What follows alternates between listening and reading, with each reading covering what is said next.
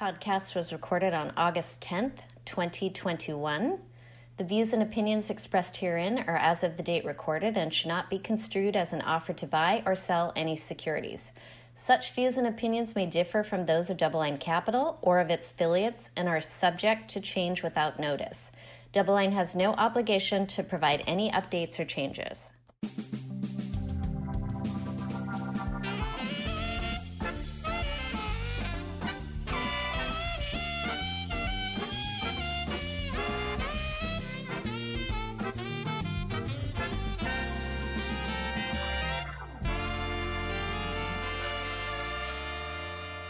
All right, welcome to The Sherman Show. I am Jeff Sherman, and I'm here with my co-host, Sam Lau.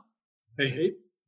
And we are coming once again from the YouTube channel, so you can catch us in video if you'd like to, or if you use our preferred method, just go to your podcast app, and you can listen to us instead of having to look at us. But today we have a pretty special guest coming from across the water, and it's not across the pond, it's actually across the Pacific Ocean. We have Elizabeth Burst-Burton, who is the Chief Investment Officer of the Employees Retirement System of the state of Hawaii.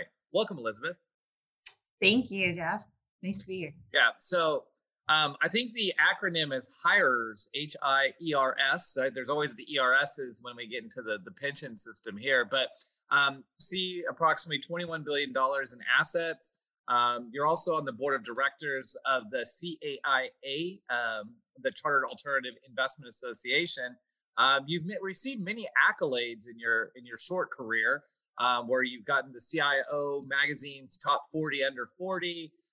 You've had many industry innovation awards, and I also see you're up for another award for promoting your team significantly. So it sounds like you've achieved a lot of accolades, but more importantly, you stress the part of the team. So tell me about your role as a CIO and how you emphasize kind of that team spirit in leading your investment staff. Yeah, sure. I think that's the award I'm most excited about, but it's also pretty competitive. There's other people out there who support their team, including my former boss. But, I think my situation was a little bit unique. You mentioned 40 under 40. That was a couple of years ago. I'm still under 40, but which I hate being anchored to. Let's just move that down the pike. But I think when I came here, I was significantly younger than a lot of folks on my team and didn't maybe have as many years of experience in the markets, right? Like, so I think one of the benefits of supporting the team is that they've had decades more of experience than me, and they've seen firsthand a lot of different market cycles. I mean, I was around in 2008. I was actually trading mortgages back then, but that's pretty much until recently the biggest shift in the markets I had seen. So supporting my team is pretty easy. I've said this before, and I like to joke that I only got into football about 10 years ago, and I know more about it than my husband does now, but he actually was like watching Lawrence Taylor, where I can only see the replays and hear about it. And so it's always great to have the benefit of experience of people who were there in the weeds, who actually knew what it felt like, especially now that we've got these more frequent major market moves than we had in the past. Yeah, well, if you want to see it, unfortunately, the beginning of the movie, The Blind Side, the book by Michael Lewis, too, yeah. There is the intro of Lawrence Taylor in there, and he crushes my San Francisco quarterback. So that was a pretty ugly intro to the movie. But let's talk a little bit about a pension system, too, for our listeners that don't know a lot about it. So what is your objective as being a CIO and an allocator at a pension plan? How does it work, and what are you trying to achieve for your end clients? I mean, I think the short answer is my objective is to achieve our target return within the given level of risk the board sets out, which would be 7% target return. I think there's a myriad of other responsibilities that are maybe not written into my contract, but are there. For example, trying to make sure that we're looking at investments in Hawaii, trying to make sure that we're investing responsibly, trying to educate the public and retirees on what we're investing in. But at the end of the day, the number one thing I have to do is protect retirement benefits of the people who paid into the system or didn't pay into the system, depending on the year, but that are counting on this in the future. And I was speaking to someone today. I think that all sounds nice, but it's getting more challenging because if, and I don't want to bring up inflation in the first 9 minutes here, but if we think about the possibility of high inflation, that job becomes more challenging on the liability side. And a lot of us have only been focused on the asset side for the last couple of decades because of where the market has gone. So it's becoming an increasingly difficult job. Yeah. So you mentioned the liability component. And so, ultimately what you're trying to do is pay retirees, right? They pay system, you're investing their money for them so that they can have this stream of income later in life. You said you have a 7% return objective, but then you bring in this word inflation. Why do you care about inflation if your job is just to make a 7% return?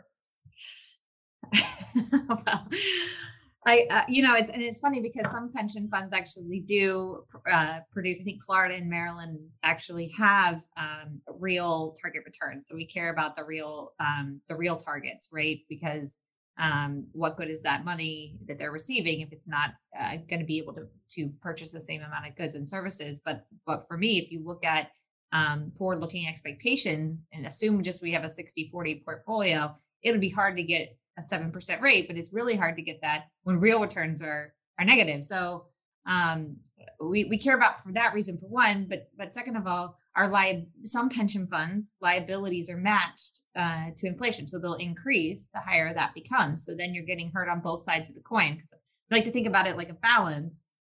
One side, we have the assets, one side, we have liabilities. I'm supposed to be in charge of this, but I have to, the asset side, but I have to watch what's happening on the liabilities because it increases our cost of capital or discount rate, what have you. Yeah. So as you think about that and how it's morphed too, what are you guys doing when thinking about the liability side? We've seen a big prevalence over the last decade or so of, a lot of the pension system go to liability driven investing. That is, they're trying to match the cash flows or the ultimate liability of the plan. And we've seen them go into fixed income assets, very long duration nature assets, which, as you say, today don't really cut the mustard when it comes to inflation, right? We have the long bond trading at roughly 2% today, a little inside of that, which is not keeping pace with inflation. So how do you update your thinking? And when you're looking at kind of the universe, we've heard a lot of prevalence of going to private markets and trying to capture illiquidity. So you mentioned the 60-40 portfolio. How do you think about asset allocation in the overall context, understanding, where we are in the inflation regime, as well as just, valuation multiples in general? So that's your long-winded answer.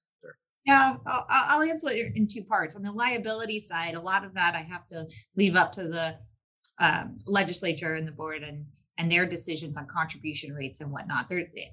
I could kill it for 10 years in a row and have a hard time making that balance work. It has to come from both sides, right?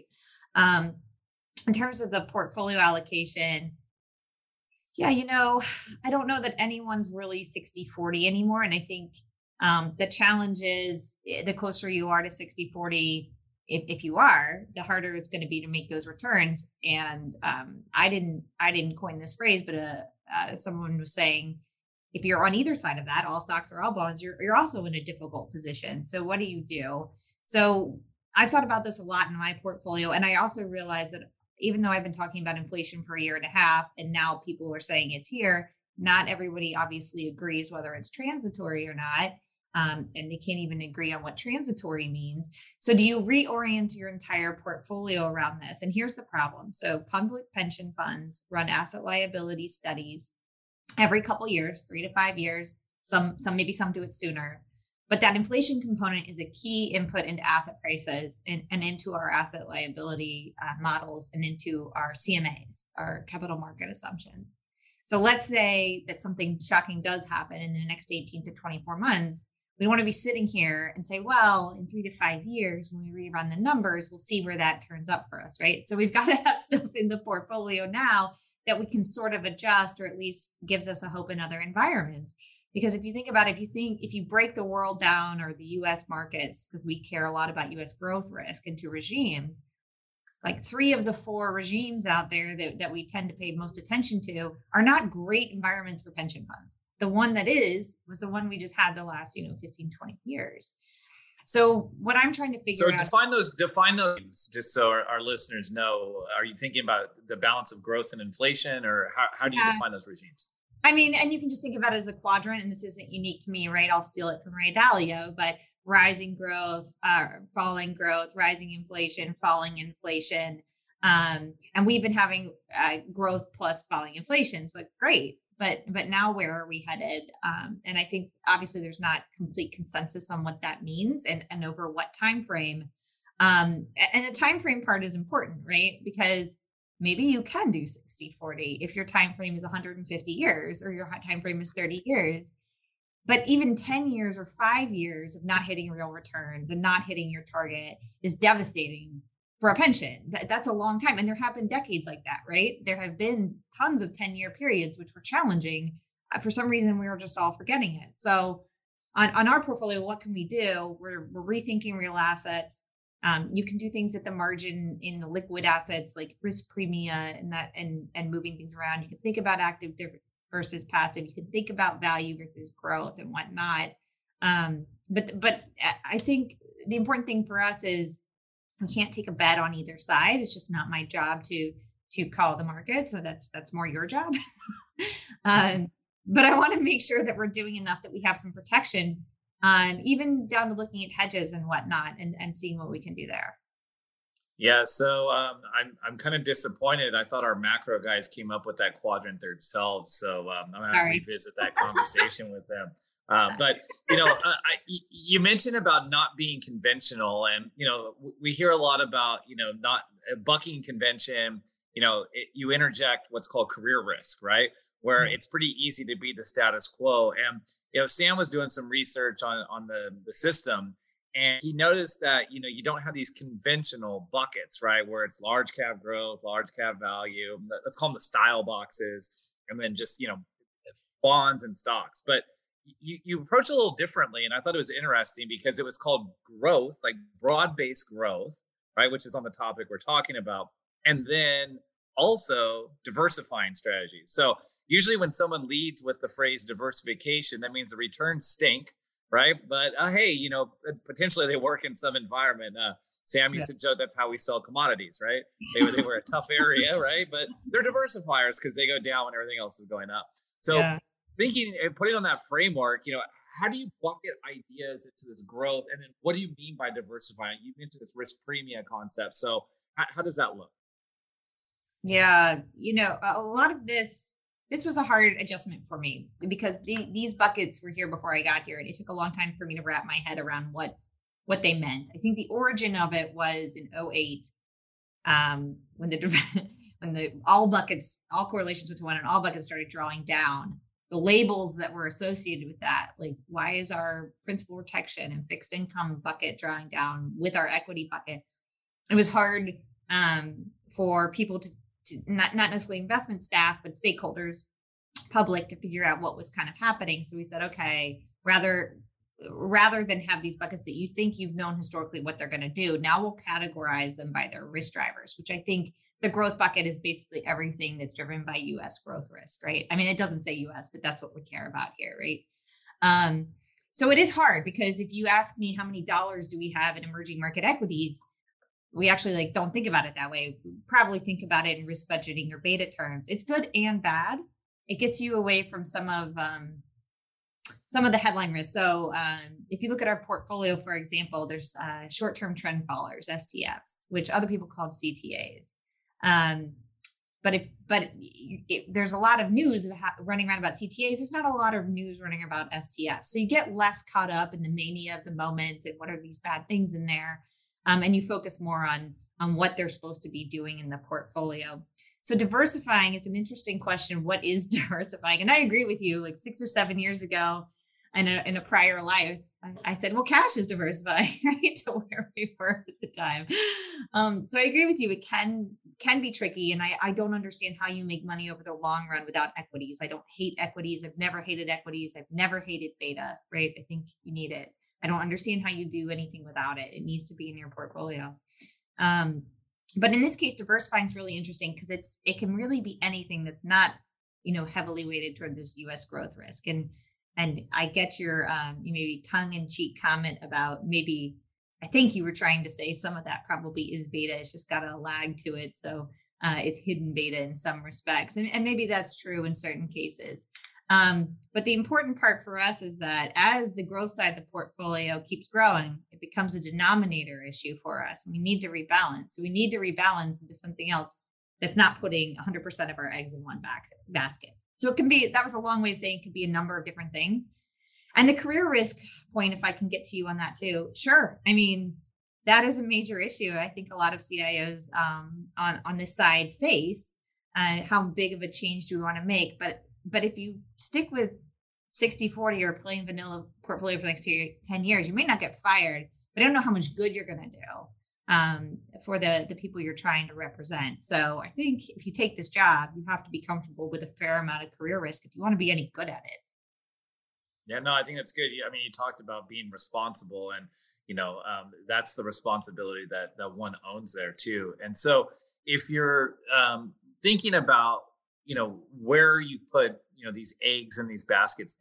So what happens from the standpoint of like public versus private? Because I hear so much that, you know, the institutional world is going private, right? There's less equities out there in the world today. That there's just, you know, they can't get it with the valuation where it's at on the public markets. So they go to private, which I always scratch my head about that and say, well, isn't the heuristic just to value private off of public as well? So what are you thinking about the private buckets today? Are they larger than where you were, let's say, a couple of years ago? Or do you think about it differently? Are these truly in diversifying the bucket? Or is this really just, you know, as you said, it's more lagged beta and mark to whenever we want to market instead? So I think there's a place for public and private all over the place. Yes, I hear your point on equities, although there are parts of the globe where there's still alpha, right, in public equities. I don't know, some of them may be politically challenging to get access to, but no, I think that's fine. And I think, and then we could go down the passive active route there too, but on the private side, I think it depends on your system. How much illiquidity can you take? I think private assets are great for a number of reasons. Somewhat sarcastically, they're also great because you can't react that quickly to them. So you kind of have to grin and bear it. And I think that's great. I try to do that on my personal portfolio. Just don't look. I think we have grown, but a lot of that, like I mentioned earlier, was part of the asset allocation study from a couple of years ago, where we increased our target in private equity, for example, from 6 to 13. On the credit side, it's been much slower. I'm much better on the credit side than I am on the equity side, and that's been something that we've been focusing on here, and that's gotten larger. It's still underweight, but you know, I think there's.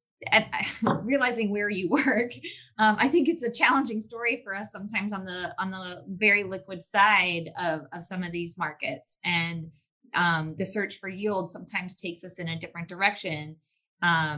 Even if it is somewhat of a smoothing and lagged effect, but I think like to be able to hold on to that capital and kind of wade through it is a good thing. On the private equity side, I have gotten a lot of questions lately. Are you thinking of increasing your allocation? And my answer would be no. I mean, I don't want to like call a bubble here, but if you look at the definition of a bubble, there's a lot of signals there that might be happening at some point. And it's getting harder and harder to reach our allocations, and you're seeing massive funds coming out. And so I think that I'm comfortable with where we are on the private equity side of the equation. On the credit side, I think there's a lot of really interesting stuff in specialty finance and esoteric ABS and stuff out there that we still don't have access to, that we could get access to. So it's really just the opportunity cost. And from a liquidity standpoint, I think we're more liquid than we really have to be right now. But I can't speak for all peers. Everyone's in a different position. Yeah, well, I won't speak to the esoteric ABS stuff, but if you need someone, we may have some people that can find assets there. So anyway, forget the sales pitch. Sam was going to ask something, so go ahead, Sam. Yeah, I was going to bring it on to this, the idea of the return bogey or the return targets that are in place for your system as well as others, and just thinking about the idea of balancing the needs of benefit obligations and with the amount that's being contributed and the amount that you could potentially return from your team there. But I guess my question is, how much input do you and your team have in that target return? You know, we're talking about how it's becoming a little bit more difficult in the current market environment, you know, based on some of the valuations and also just expected returns across asset classes. But oftentimes it's about managing expectations about what can be returned, you know, given the current market versus what's required based on what your liabilities are. So, you know, ultimately, what is the, how much input do you have into that? Because you are the one that is, you know, tasked with achieving that return.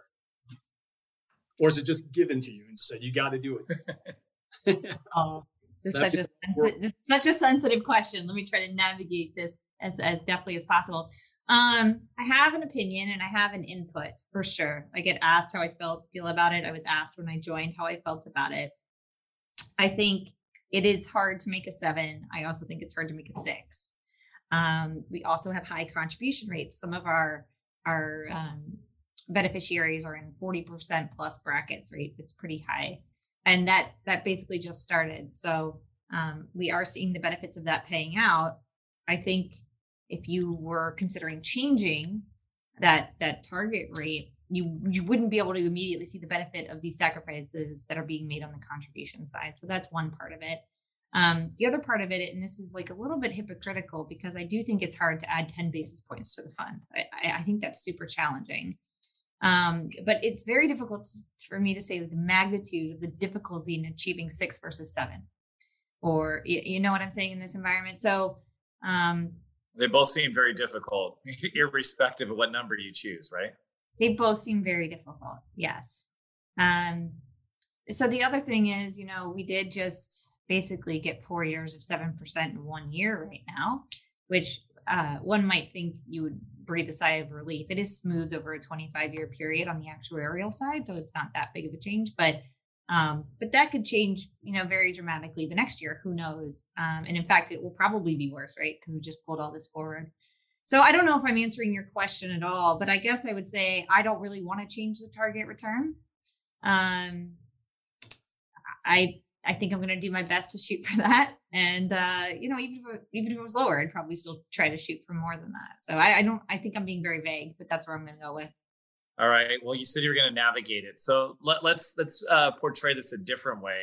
Instead of focusing on returns, let's focus on the other side of the equation, which is risk, right? So yeah. How do you think about risk in the framework of the pension system, right? So you have your retirees. Obviously, the biggest risk is that they don't, you know, they don't get their paychecks, right? So how do you think about risk in your framework when you're putting this stuff together? Is it traditional, like Markowitz mean variance optimization?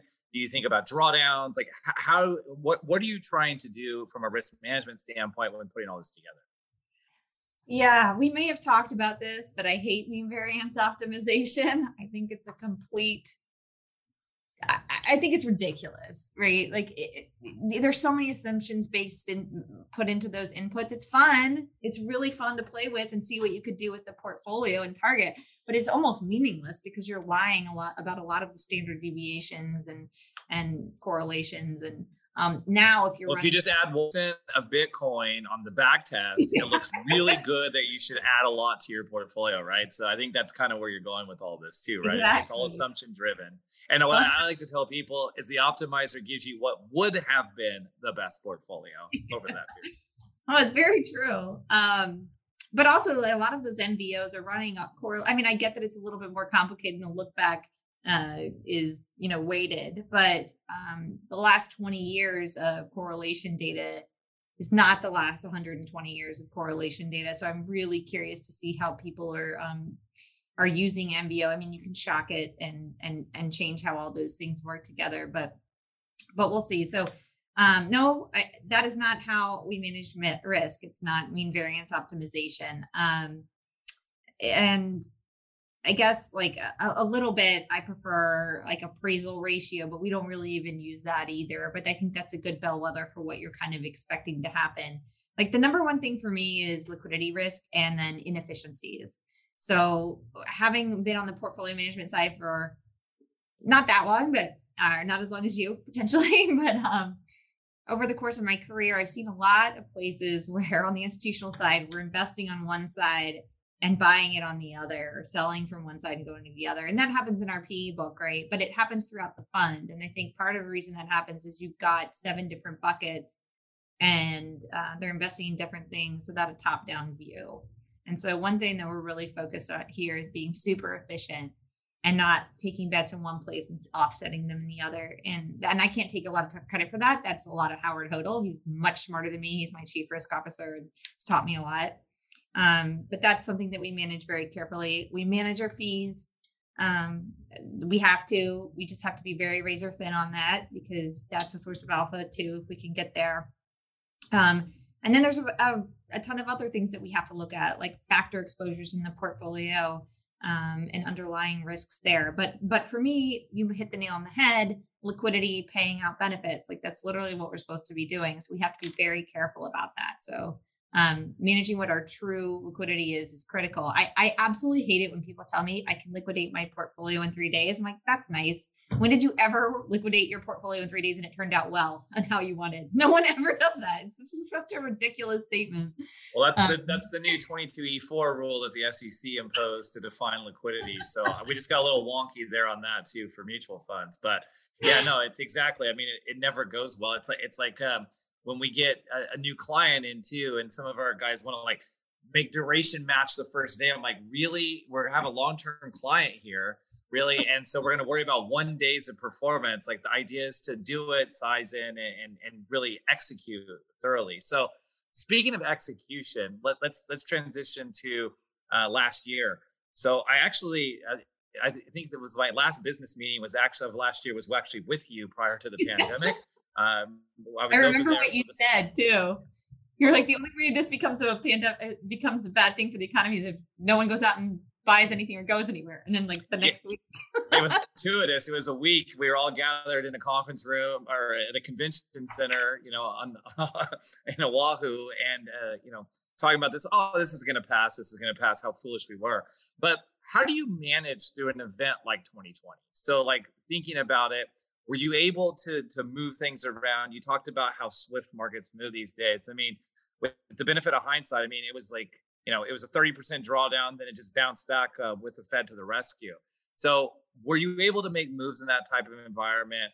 Was the portfolio set up right? Did it behave? And also, what did you learn from 2020 from that perspective? Yeah, so we had, well, I can't say we, but because I've only been here 3+ years, but the team had embarked on this post-8 kind of trajectory where the next time a crisis happened, they would have these triggers in place to rebalance the portfolio. And that's essentially what happened. What I will say is, even with the triggers, it didn't turn out kind of how we were thinking, right? And yes, I said these episodes are getting shorter, but even when you're in the moment, you don't know that that's the case, right? Like, so I'm thinking back to like end of February, March. It actually, we have an overlay, a 60/40 overlay on top of the portfolio for cash management, essentially. And I think in March, we flipped the 60/40, and it ended up being the wrong call, right? But if you looked out for June, but at the time you're sitting there, like, you just don't know how bad this is going to get. And I remember thinking too, like, this will be over by September. Whoops. I mean, it's still not over to September a year later. So I think the good news is on our liquid side, we did rebalance, and that helped us. We actually may have rebalanced too much, but we're working on kind of some of those studies now, but it did help our funds that, had temporary drawdowns, providing them with capital. This time we also did, like, pretty quickly, I want to say in 3 days, add to 2 new TALF type funds, which didn't end up, as you know, really doing much, but I think. Did you even get any money invested? No. We passed on those. We just said there's no way this stuff works, and but again, that was just a hunch from our perspective too. But yeah, I mean, but the good news is that we were able to deploy to do it, and so if something does come up, we know that we have the rails there to get all that done. So, did the portfolio behave as expected? Yes, almost to a T, exactly how we expected it how the team expected it to perform. But it depends on what time period you look at. So I had always said, part of my criticism of some of the strategies was, this is going to draw down immediately. You don't think it will because when you run the analysis on it, you're looking over a 6-month time frame. But when you do you need your cash over 6 months, or did you need it right then? You need it right then. So yes and no, we were both right. Like it drew down immediately and then rebounded. So it depends what your needs are. I guess what we learned is we didn't need that cash right then, but in the flight to quality argument, that all kind of fell apart back then. So it did perform, but it just always depends on what time frame you look at. And we only drew down about 8.5%. Peers drew down much more than that, but we all catch up at year end. So it just depends on what it was important to you. So to us, it was protecting capital. To peers, it's, making more money on the growth side of it, potentially. I don't know. But so I think what we learned, we spent a lot of more time looking at our rebalancing strategies. I think we learned some lessons about private credit, probably for the better. And we learned, about some new strategies that and how they might perform. What was the lesson learned? Can you share that with us? Well, we actually didn't have a ton in private credit, I think, versus peers on average. And one of the things that I had kept hearing was, well, we don't know how it performs. Well, it did fine, right? So it made it through its first, on balance, like it made it through its first kind of hiccup there. And on the PE side, which seemed to be a little bit brutal in the beginning, it made it through that in spades as well. So a lot of the stuff we didn't have a ton of access to, we kind of got to see how that played out. And on a selfish level, I think it was the most interesting environment I've seen since 2008. It's been pretty boring since then. So I think that there was a lot to do in terms of managing the team. I think that was probably more challenging than the portfolio.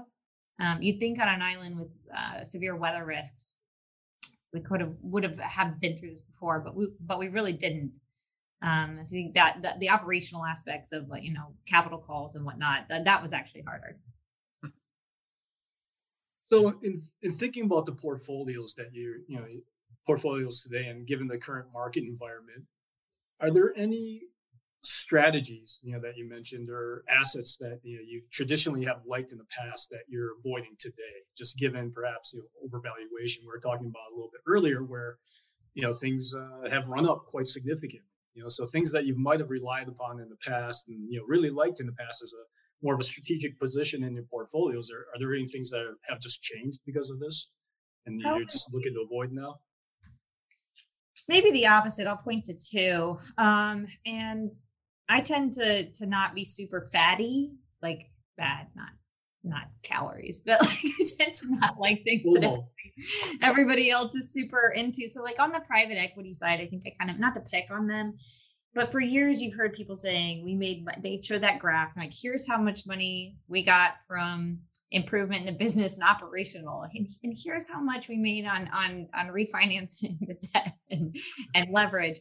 And for some reason, they're always so great at the operational side, right? Well, let's see it now. I'm very excited to see now how great you're going to be on that side. So I think that's something I really want to see play out, especially because hedge funds, private equity, venture, they're all seem to be playing in the same space now. You could almost just lump them all together. When your hedge funds are doing venture capital, that's a very interesting environment, even if they're telling you early stage is uncorrelated.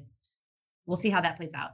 On the other side, is there anything I liked but didn't? So I think it's the opposite. There's stuff that I haven't liked for about 10 years that I think might become interesting in certain circumstances. So you mentioned commodities. I'm not a big fan of a long only static commodities allocation. But certain types of commodities, if I am right on this inflation story, could become more interesting. And so I don't know that I'd ever have a target allocation to it, but tactically, I think that becomes more interesting. Yeah. So you've now mentioned inflation a few times, so we've got to now pin you down on it. So what are you doing to try to capitalize on your view on inflation? And what is your view? Because you threw out the T word, the transitory, and you kind of criticized, what is the definition of it? So what is your view on inflation, and what is interesting to you to try to capitalize on that view today? Yeah, I don't think it's transitory. I do think it's a little bit longer lasting.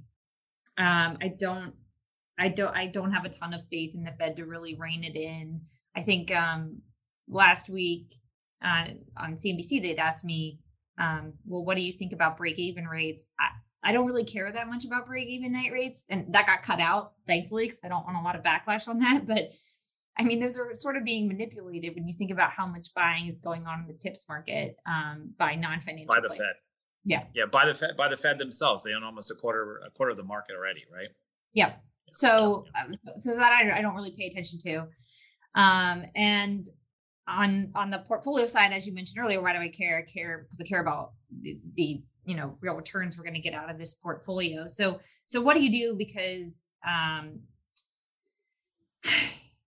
there's a lot of arguments like, oh, equities are a hedge against inflation. Okay.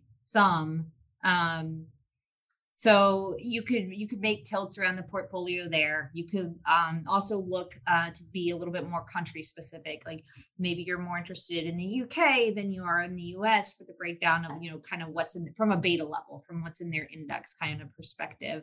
You could look at your real asset portfolio. But I think that real asset comment kind of annoys me sometimes because not everything in there is a really great hedge against inflation. I mean, not all assets there have a great beta there, right? And so I think that's the tricky part for me. I don't want to make a huge market call right now, and I don't want to take. So a couple of years ago, and I'll back up, I was thinking more about our real asset portfolio being more heavily equity related. And at the time I was thinking of it, that would not have turned out well. So I'm trying to be super careful about it. But we were also looking at hedges. And 2 years ago we thought of, or I guess more like 18 months ago, it may have made a little more sense. Now it's, we'll see what happens there. But we're underweight on our real asset portfolio. So trying to find a way to get that up to speed quickly. And it may have to be through synthetics, which isn't, super ideal. But like I said earlier, I just can't keep rebalancing into stuff that I know is going to get hammered if that's the case. So what do you put in the real asset bucket? We mentioned briefly commodities. You said you don't like tips. Those are usually the top two things I hear, especially from clients these days. And they don't understand why we think inflation's not really transitory, or it's likely not to be, and we don't like tips, but it's valuation. I agree. That's why I agree wholeheartedly. It's the first thing I troll out is, here's the Fed's footprint since March of 2020, right, in the TIPS market. So what other things belong in that bucket? You briefly mentioned equities. What kind of exposures do you think about there? Well, so I mean, here's the beautiful thing about how Hawaii works, because it's supposed to be driven off whatever that risk is in that portfolio. It can be almost anything. So you can have private credit type stuff in there with like a real asset bent in it. You can have infrastructure investments, natural resources, you can have equities, you can have tips. And then I think you have tactical commodities as an option. I don't think you have a target to it, but as a potential option in there. And then I actually separate that a little bit from our real estate portfolio core and value add, mostly because there's not a lot that can really be done quickly there, unless it's on the public side, right? But those are also potential parts of it. But a lot of these were underweight significantly, and we need to get into the market, which is why I'm more interested in the moment at some type of synthetic exposure. Okay, so you also mentioned that you don't like to chase the fads. I won't put you on the spot and say what are the largest fads in there, but as you think about the future and you think about the way markets are moving, I hear this phrase of democratizing, finance, and that seems to be a very common phrase when something new is introduced there. What do you see as kind of new burgeoning areas of the market that interest you, whether or not it's appropriate for the pension system or not? Yeah, it feels like you're kind of asking me about crypto. Not at all. Sam's the crypto guy in the firm, so that's not me. Yeah. I don't think democratizing finance is a fad. I do think I'm so curious to see what happens in like the next 10 years. I do think there'll be probably I used to work actually in payments M&A, and I should have stuck with it. It would have been a very lucrative career, I guess. So I'm really curious to see what happens there, and digital currencies and what does that mean for a fixed income if there's central bank currencies, and I think all of that's very interesting. And I'd love to hear more, some idea of what you would say about it love to hear more about it sometime. On the blockchain side, I don't think that's a fad necessarily either. That doesn't mean I think it's something that at this moment we should be invested in. For one, I don't know that it's aligned with some of the ESG principles that our board is trying to align themselves with. I know I said that I didn't want to go there, but let's go there for a second. And then I don't have blockchain or Bitcoin in the fund for the same reason I don't have a long only gold allocation. To me, it is essentially digital gold. And so if I wanted that, then fine. But tactically, you know, I've said that that's a different story, but we're also kidding ourselves if we don't think that we have that somewhere in our portfolio, right? Like it's there. The play is certainly there. So I actually think on the fad side, a lot of them are structures and investment products that were, so I always say like, if something was designed by the allocator in terms of a structure, it's probably not the most optimal way to go, right? Because if there was an optimal way to go, they would have sold it to us. So I'm interested to see how some of these like super long-lived funds are going to turn out, for example. Yeah. Well, I think that's a big thing. And I wasn't leading you down the path of crypto, just so you know that. But also, you know, you wouldn't be the first guest that broke their own rules. We've had a few of those recently. We don't want to talk about this and they bring it up. So you're in good company there. But let's go back to kind of one more thought on that as well. And, you know, the democratization, that phrase is thrown around a lot with the crypto world, but also in the prevalence of retail. Yeah. And we've seen the resurgence of the retail trader. You know, a lot of this has been attributed to commissions being lower, accessibility, fractional shares. You know, there's an ETF for everything out there. How has that changed about you thinking about market structure? Does that play any part about you as an allocator? Or is it something that, you just say, hey, this is a fad, they come and go, retail will get bored at some other time. Does it change the way you think about, kind of how to allocate capital as well? Probably more so if I had outright short positions. I actually think, I don't know that this is answering your question, but I think it might cull the marketplace. I think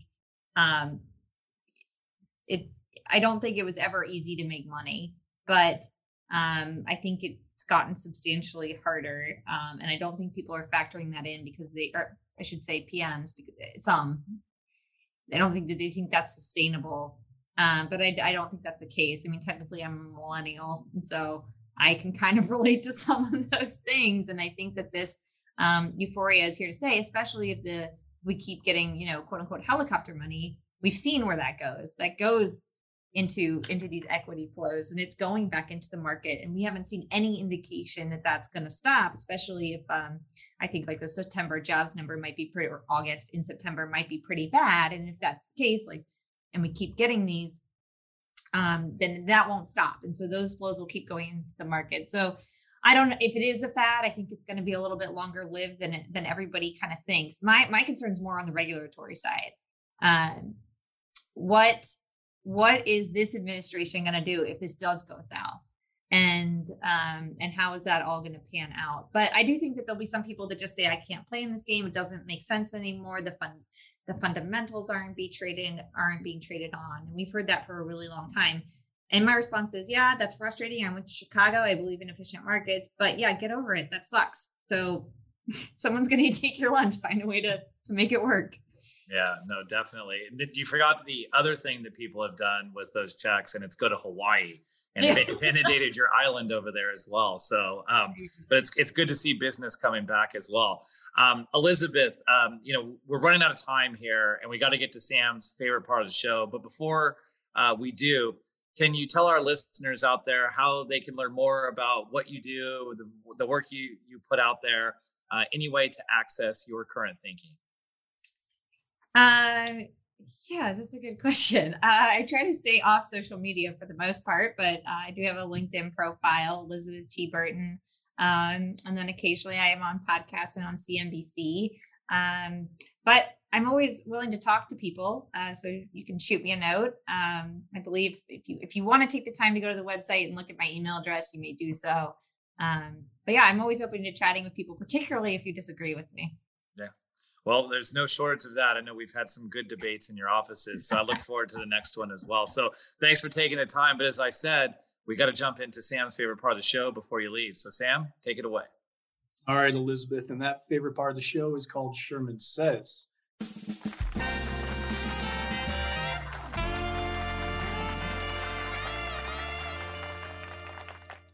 It's where I will offer a series of alternating prompts between you and Jeff to elicit the top of mind response. As we said in the past, we try to keep it to one word answers, but that often fails. So, fire away, on your top of mind response. But I'm going to start off with Jeff first with boosters.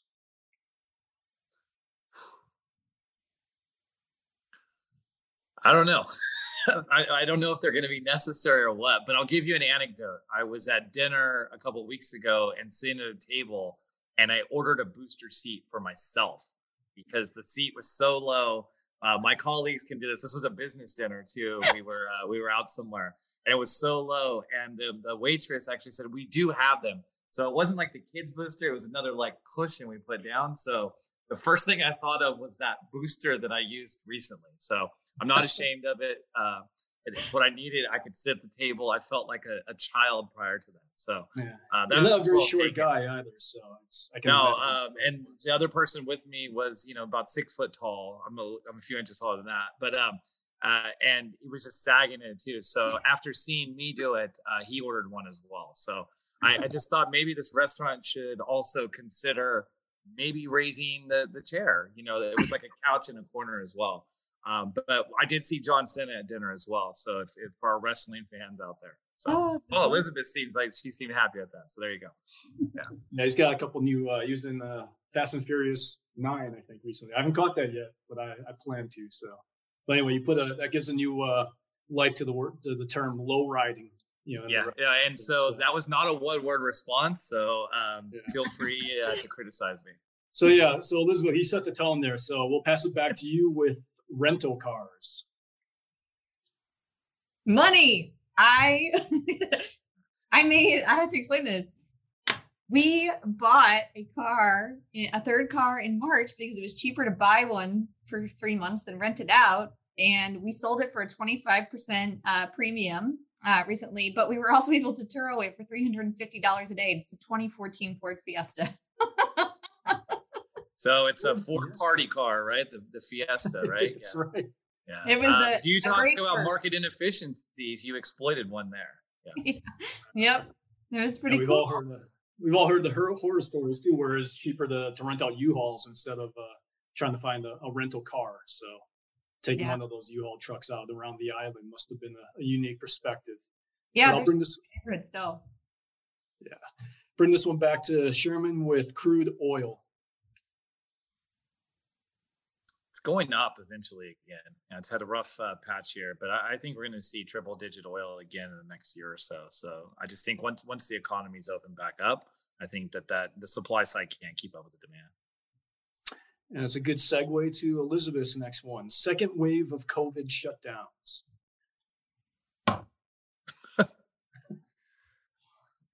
I mean, all I can think of saying is like, ugh. I can't. Oh my gosh. It's just, I guess we saw it coming. It's just unreal. It's just like when you said that, like my whole body just immediately tensed up in stress. So thank you very much. I'm going to send you the bill for my therapist, but yeah. Hawaii may be reshutting down here again too. So we'll see what happens. I certainly hope not. It's been very devastating. Absolutely. Yeah, well, every good allocator needs a very good therapist. So, all right, bring it back to you, Sherm, with small businesses. Backbone. It's the backbone of our economy. All right, Elizabeth, with crypto riches. On the bandwagon. I know that's three words. That works. It's Sherman's first response. So, anything there wins. Back to you, Sherm, with data privacy. Important. And that's what I don't understand about the newer generation, giving away all your data for free. That Gmail isn't free. You're getting pilfered and they're stealing it. So maybe we'll go back to having that as a priority again. Mm. Right. I hope so. And then trend following to you, Elizabeth. I one word answer on that. Overpriced. I mean, I can only think about it in my portfolio context, and to me, it's pricey when you can. It's getting pricey for what it is, but. All right, and then we're moving into the final round here. What Sherman says. So Sherman, hard Mountain Dew. Oh, is that the thing I sent through this morning? Like the new booze? Yeah, I'm in. I'm totally in. Elizabeth seems stoked, but I love Mountain Dew. Love Mountain Dew, the zero sugar. Love all permutations. Love the America version. The one that's red, white, and blue that has on there. Can't wait to try it. Oh, so yeah, she's got her phone out. Yeah. I texted it to everybody this morning, but isn't it basically like Four Loko or Red Bull vodka? Right. Exactly. Right. So you just got to be careful, don't have 30 of them, but yes, it's kind of there again. And, I used to originally, when the seltzer things came out, I called them Four Lokos because that's what I thought they really were too, but this is going to be pure caffeine and everything. So it's funny you said that because I sent that out to my whole team this morning as well. So, at least we're on the same page there. I'm going to try it. I can't wait. Yeah, it could be it's not until 2022 though. So COVID better not take that from us. Yeah, right. Well, maybe we should put orders in now before they're $25 a can. Right. Yeah. Well, you can always get them at the Sherman Trading Post, when they become available there. So that's right. That's right. It'll be part of the supply. There was toilet paper and eggs for a while there at the Trading Post. So. All right. And then the last one for the show goes to you, Elizabeth, with vacation destination. Alaska. The exact opposite, almost, of where you are. Yeah. It makes sense. Funny how that's usually what people do. By the way, I did go there 2 months ago. Gorgeous, awesome time, beautiful place, first time ever, and it was awesome. It totally delivered way above expectations. So wow, good to hear. Yeah. I'm gonna try to go there. Yeah. Well, anyway, thank you so much. As you see, it's a lot harder to do, as Sherman says, when you're on the spot. It seems a lot easier when you listen to other people do it. So I failed. You did quite well. Yeah, I set the bad tone. So thanks again for your time today, Elizabeth. It's great to see you again. Thanks for participating. As I mentioned earlier, you can catch us on the YouTube channel. It's youtube.com/DoubleLine Capital, all one word there. You can also catch Sam on his other podcast too, Monday Morning Minutes. He's a podcast guru these days. He does that with Jeff Mayberry. Also on the YouTube channel is Channel 11, which is hosted by Portfolio Manager Ken Shinoda. So this is our plug for all of our information we're putting out in this digital world today. And also you can catch us on Spotify, Stitcher, SoundCloud, Google, Apple, a bunch of other things I don't know about. And also don't forget to follow us on the Twitter. We have that. It's Sherman Show Pod, all one word, on there. And you can see some insights here as well as clips from today's show. So thanks again, Elizabeth. It's Elizabeth Burton. She is the Chief Investment Officer of the Employee Retirement System of the state of Hawaii, as I call it, HIERS. Is that how you say the acronym? It is HIERS. You could just drop the I and call it HIERS, though. I wouldn't do that. Hey, no problem. We can do that. It's yours and hers. So absolutely. But thanks again for the time, Elizabeth. We really enjoyed it. Take care. Thank you.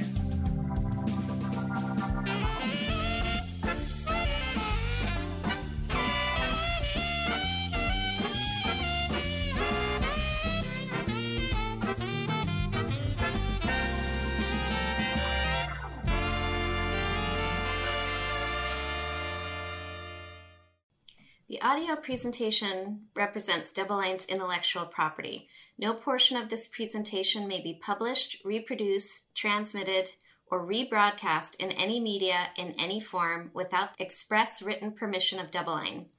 DoubleLine has no obligation to provide any updates or changes. To receive permission from DoubleLine, please contact media@doubleline.com. Neither DoubleLine nor any of its affiliates makes any representation or warranty as to the accuracy or completeness of the statements or any information contained in this podcast and any liability therefor, including in respect of direct, indirect, or consequential loss or damage, is expressly disclaimed. DoubleLine is not providing any financial, economic, legal, accounting, or tax advice in this podcast.